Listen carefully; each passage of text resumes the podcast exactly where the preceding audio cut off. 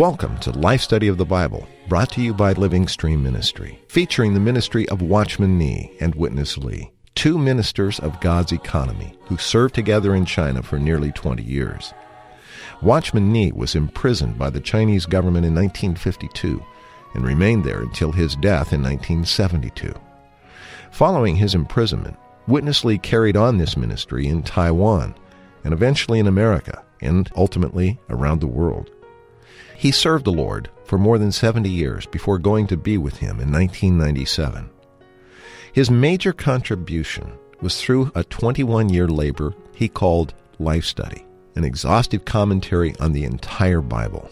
This program is based on those messages. Before we join today's show, we'd like to give you our website where you can find more programs just like this one. It's lsmradio.org. Again, lsmradio.org. Now, here's our show today.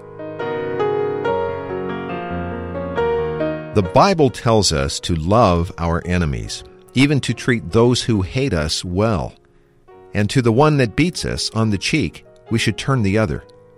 Well, we've all heard such teachings, and we may agree with them, and even strongly desire to be such humble and meek persons. But when confronted with evil treatment or slander, we lash out in anger and hatred of our own.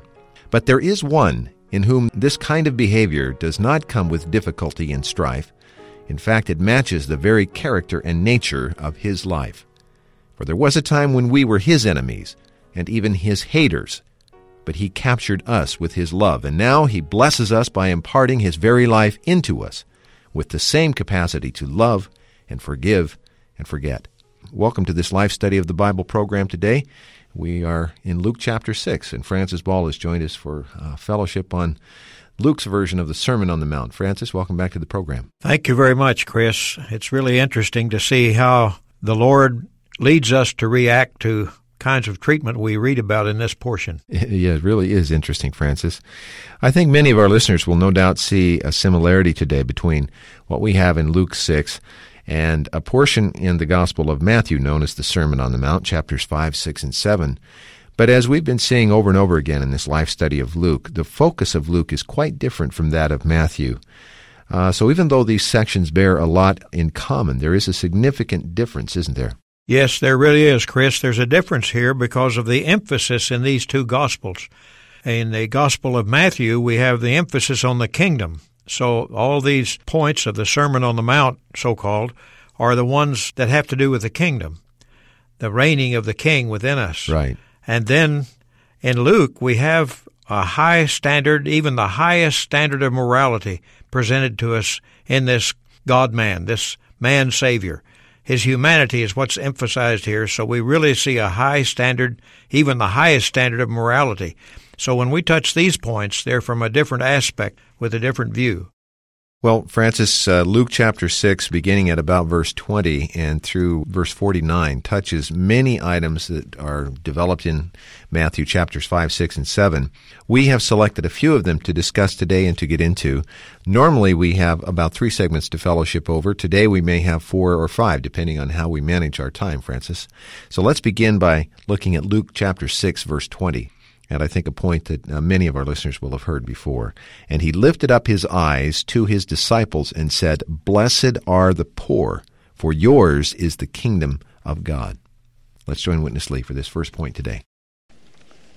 We, the believers in Christ, who have been born of God, should be a people blessed by God. We should be a blessed people, not a cursed people you know, after man got fallen, man became cursed. Man became a cursed people. But in the Jubilee, the Lord has rescued us out of that curse and has brought into God's blessing. So we should be a blessed people. The first characteristic of the blessed people is that Blessed are the poor. Poor here bears two denotations. Number one, poor in physical things. And number two, poor in spiritual things. When we are poor in physical things, in earthly things, this poverty helps us to be poor in spiritual things, in heavenly things. When people are too rich in the physical and earthly things, it is very difficult for them to be poor in spiritual things, in heavenly things. Many people who were chosen and called by God after becoming rich in uh, physical and earthly things, they were very difficult to be poor in spiritual and heavenly things. So God has to do something to take away their physical earthly riches that they might be poor in spiritual and heavenly things. If we are so poor, the kingdom of God is ours. See, here, verse 20 says, Blessed are the poor, for yours is the kingdom of God. If you go back to Matthew 5, there it says, Blessed are the poor in spirit. We surely have to be poor in our spirit. If we are so poor, that means we are humble and we are not proud. So, right away, the kingdom of God is our blessing. Francis, this uh, verse 20 in chapter 6 of Luke says, Blessed are the poor. As he mentioned near the end here, if we go back and look at the parallel verse in Matthew 5, verse 3, it adds this little uh, P.S. in spirit. Blessed are the poor in spirit. But there's a real connection here, isn't there, between the physical poor and the spiritual poor? Why don't you develop that a bit? Well, there is quite a connection here, Chris, that the poor we usually consider being poor in material things. Right. But this is not referring to that because it says, as you mentioned in Matthew 5, it says specifically poor in spirit. We should be poor in spirit, but that doesn't mean we should have a poor spirit. Actually, we should have a spirit that's rich in the divine things, but not full of pride and not full of uh, self. We should have a rich spirit, and we should have a open spirit and a humble spirit, and uh, that's what makes us poor in spirit to be have a humble spirit, not filled up with things already. Having too many concepts, having too many riches in our consideration. Be poor in spirit means we're hungry. We need filling. We need more of the spiritual things. And so we really have a desire to be those who always are never satisfied with what we have in the spiritual matters. Right. We're still hungry for more. Though, as he pointed out, sometimes the, the Lord will strip us, even outwardly, materially, because that helps to bring about this more uh, beneficial or blessed spiritual condition, doesn't it? That's right. The ones that are rich materially have a hard time being poor in their humility, but ones that are really poor in spirit are really humble people. Right. Okay, let's go on to our next point. Now I'm going to jump down to verse 27.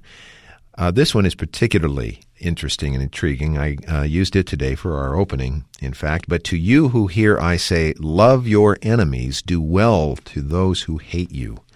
Bless those who curse you, pray for those who revile you. To him who beats you on the cheek, offer the other also. And from him who takes away your cloak, do not withhold your tunic either. And now, verse 35 But love your enemies, and do good, and lend, expecting nothing in return, and your reward will be great, and you will be sons of the Most High. And particularly that last phrase, I think, is one we want to zero in on. Mm-hmm. Let's go back to Witness Lee. Love your enemies. Do good to those who hate you. This is the highest standard of morality. Bless those who curse you, pray concerning those who revile you. To read these two verses is easy. Try to practice. To him who beats you on the cheek, offer also the other. Would you do it? How could you do it? You have to be a God man. You have to be a man saturated with God and soaked in God. You have to be a man mingled with God. So you can and you would do this. You must have the life of God. You must be a son of the Most High. You must be born of God. God loves us. Where are we? We are enemies. You have to realize when God loves us, He loved the enemies. And this love is the love of our Father God. Because we are born of Him, so His love should be born into our being. First John tells us love is the nature of God's being. So, if we are born of God, surely we are born of the nature of His being. And this nature of His being is divine love. Then we can love the enemies so spontaneously as our Father God does.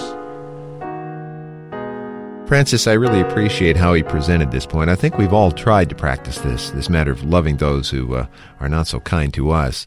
Uh, and we run out of steam pretty quickly. But by seeing how he really demonstrated the ability to love enemies by the way he loved us, this is a marvelous uh, way to view this, isn't it? It is. Actually, it's the only way to view this because there's not this kind of capacity in our natural being. Naturally, we react to people that uh, mistreat us or beat us, hit us on one cheek. I doubt if very many have turned the other cheek. Right. This is a good advice, but it's not natural. It's something of God's life within us. Uh, we have the power to suffer instead of resisting by this life. But in ourselves, immediately we resist when this kind of treatment comes our way. So we, we have to have this God man living. We have to have the life of God really saturating our being even mingling with our being, so that we are really one with God. Then God's love can be manifested in us. And this manifests itself in a way of not reacting and not requiring anything in return. Even if we give something, we're not looking for a, a return. And the, the beginning of this portion, he talked about loving our enemies and doing good to those who hate us right. and praying for those who mistreat us. These are big requirements, but they're beyond us. God doesn't expect us to have the ability to do it. He expects to put that ability in us. So that's the reason we're poor in spirit, so we could receive that kind of kingdom life and that kind of high morality that does not react in kind. Yeah, I like those uh, three words he strung together there. We needed to be saturated with God, soaked with God, and mingled with God. Amen. Saturated, soaked, and mingled. That's our prescription, isn't it? Yes, that's right, and that's the necessity for our Christian life. All right, our next point now covers the matter of judging others, uh, but also included in this, incorporated, is the matter of forgiveness. Verse 37 says, And do not judge, and you shall by no means be judged. And do not condemn, and you shall by no means be condemned. Release, and you will be released. Let's find out about being released, Francis. Here's Witness Lee once more. Then verse 37 Do not judge, and you will by no means be judged. Do not pass condemnation to others, and condemnation will by no means pass upon you. Release, and you will be released. Release here means what? Forgive. You forgive, and you will be forgiven. Years ago, in one of Mr. Spurgeon's sermons, Spurgeon talked about Christian forgiveness he said, It is so hard for the Christian to forgive others. You may think, he said, you have forgiven others, but your forgiveness is just like to bury a dead dog into the earth with tail still above the earth. After your forgiveness, you used to tell people, so and so offended me, and you know, I forgive him. He said, This is just to pull out the tail. Too many times you repeat your forgiveness to others. And this repeating is just to pull the uh, tail of the buried dog to show people here's a dog buried. and this means what? This means you don't release him. In the New Testament, to forgive means two things. Number one, to forget. To forgive is to forget. And number two, to forgive is to release. You have to forget your offender. You have to release your offender. Don't mention again. Well, his quoting of Charles Spurgeon's sermon here was very vivid, I think. Um, painted a picture pretty clearly, doesn't it, of what it is and what it isn't to forgive according to this standard. That's right. Chris, I had this very experience when my two sons were little. They had a pet cat, and one day I accidentally shut the door on the cat, and it killed it. And those boys took it out to the backyard and buried it very tenderly. Yeah. But they left the tail hanging out, and they kept going back there to remind me that I killed their cat. So it was hard for them to forgive me. I told them I was sorry, but it didn't work. but anyway, this is a very good illustration, and certainly to forgive is really a trait only God has. We were His enemies, but He forgave us. Right. Certainly, this forgiving life is now in us. By receiving Christ as our Savior and our life, we have this forgiving life in us. So we can release people from their from their accusations against us and uh, their blaming of us. We can forgive them and we can uh, we can love them because he first loved us, as uh, the word tells us. That's right. And it's not just that his life and its forgiving and loving capacity becomes an example for us. And I think this is the tricky part sometimes when we we do see that God has demonstrated all of these characteristics, and we try to then decide to emulate it as a pattern to follow Jesus. But it doesn't work quite that way, does it? In how it uh, works out in our living. Absolutely not. You try as much as you will and try to be humble. Only the life of God in us is humble, and only the life in God can really release someone from their guilt. Well, our final section today touches this very point, and I think uh, is a good development of it. So let's join Witness Lee Francis for this last portion of a word that has uh, so many points. We wish we could touch them all, but we've uh, had to select just a few today. You just consider this teaching, the top teaching on morality is the man Savior's teaching because he himself, as the God man, lived such a life. And that life is just the high standard of morality. To practice this, surely you need such a life. Life is the basic factor of any kind of being and any kind of doing and any kind of working. If we don't have certain life, could never be certain being. And we could never have certain behavior, and we could never do certain work. To be some person or some thing, we need that life. You can never be a monkey because you have a human life, right? You need to have the monkey life, then you can be a monkey. And you can behave in a monkey way. You can do the monkey work. So we all need to have certain life that we can be certain being. And we can behave certain way and we can do things in that way. Life is the basic factor of our being, of our behaving, and of our work. In the Philippians, we are told that this Christ, who was a God man living on this earth, such a life that was high standard morality today he lives in us. So we can live christ. To me to live is christ. Well francis very much uh, picks up the same point that we were fellowshipping just a moment ago but i like uh, how he incorporated this word from philippians about for me to live is christ uh, I think it'd be good in the minute or two that we have left if you developed a bit more the contrast between this kind of living and what it is to follow Jesus as an external pattern. Well, I think anyone who has really been serious and tried to follow Jesus as an external pattern, trying to be like Jesus, has realized they have failed very, very much. We cannot live this kind of life by our natural fallen life. But there is a life in us, and this life is the highest standard of morality as is presented in the Gospel of Luke. And we see the Lord Jesus taught this high standard of morality, and not only that, but his living was an issue of this life, which was expressed in all that he did.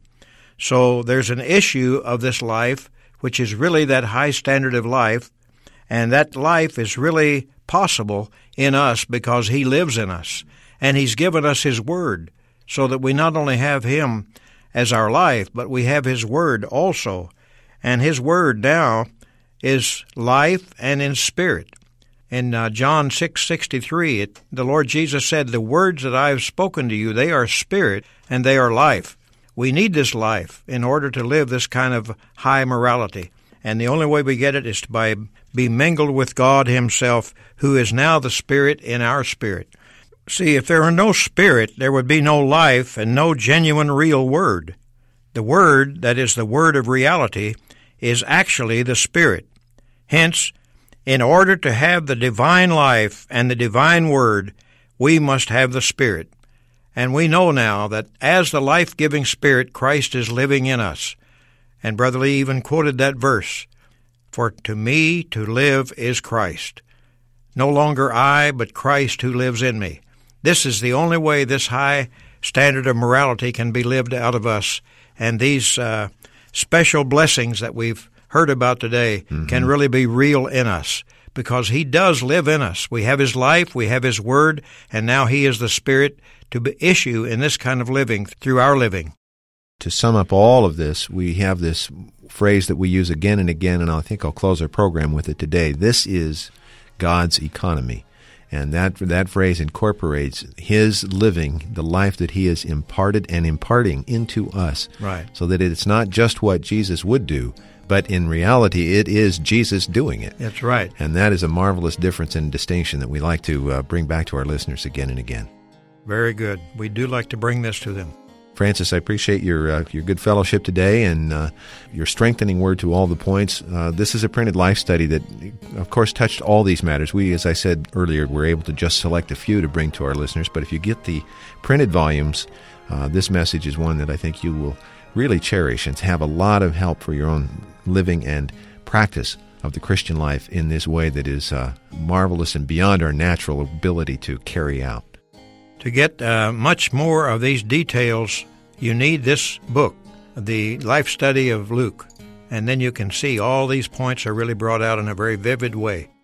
Well, we invite you back as we continue on this life study of Luke.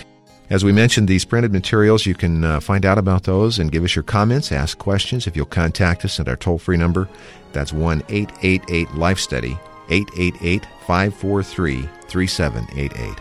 For Francis Ball, I'm Chris Wild. Thank you very much for listening today.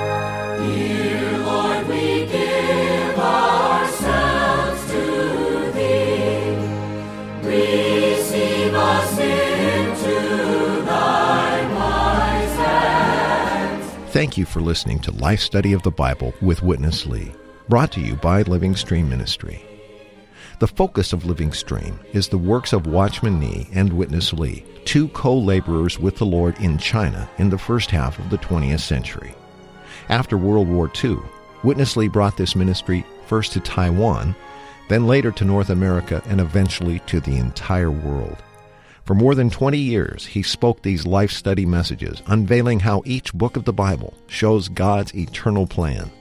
God, through Christ, wants to dispense his life and nature into redeemed man, so that man would become God's expression, enlargement, counterpart, and habitation. These studies go far beyond mere doctrine and unveil a personal, practical, and experiential Christ. In these short 26 minute programs, we summarize and condense Witness Lee's rich speaking.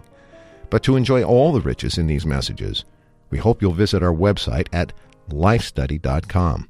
There, you can read all of the Life Study messages absolutely free of charge. You can even create your own Life Study reading schedule or download more Life Study audio programs just like this one, and all at no cost. Again, the website lifestudy.com. Thanks for listening. Was Jesus simply a great religious leader?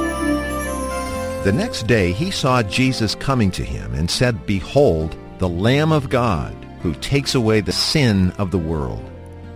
John chapter 1 verse 29. Based on the scriptures, the religious people were looking for a great leader, but Jesus was introduced to them as a little lamb with a little dove. The lamb is for redemption, to redeem fallen man back to God, and the dove is for life-giving, for anointing, to anoint man with what God is, to bring God into man and man into God. Both the lamb and the dove are needed for man to participate in God. Scripture, John 1.29, and commentary from the New Testament Recovery Version published by Living Stream Ministry. For more information, visit lsm.org.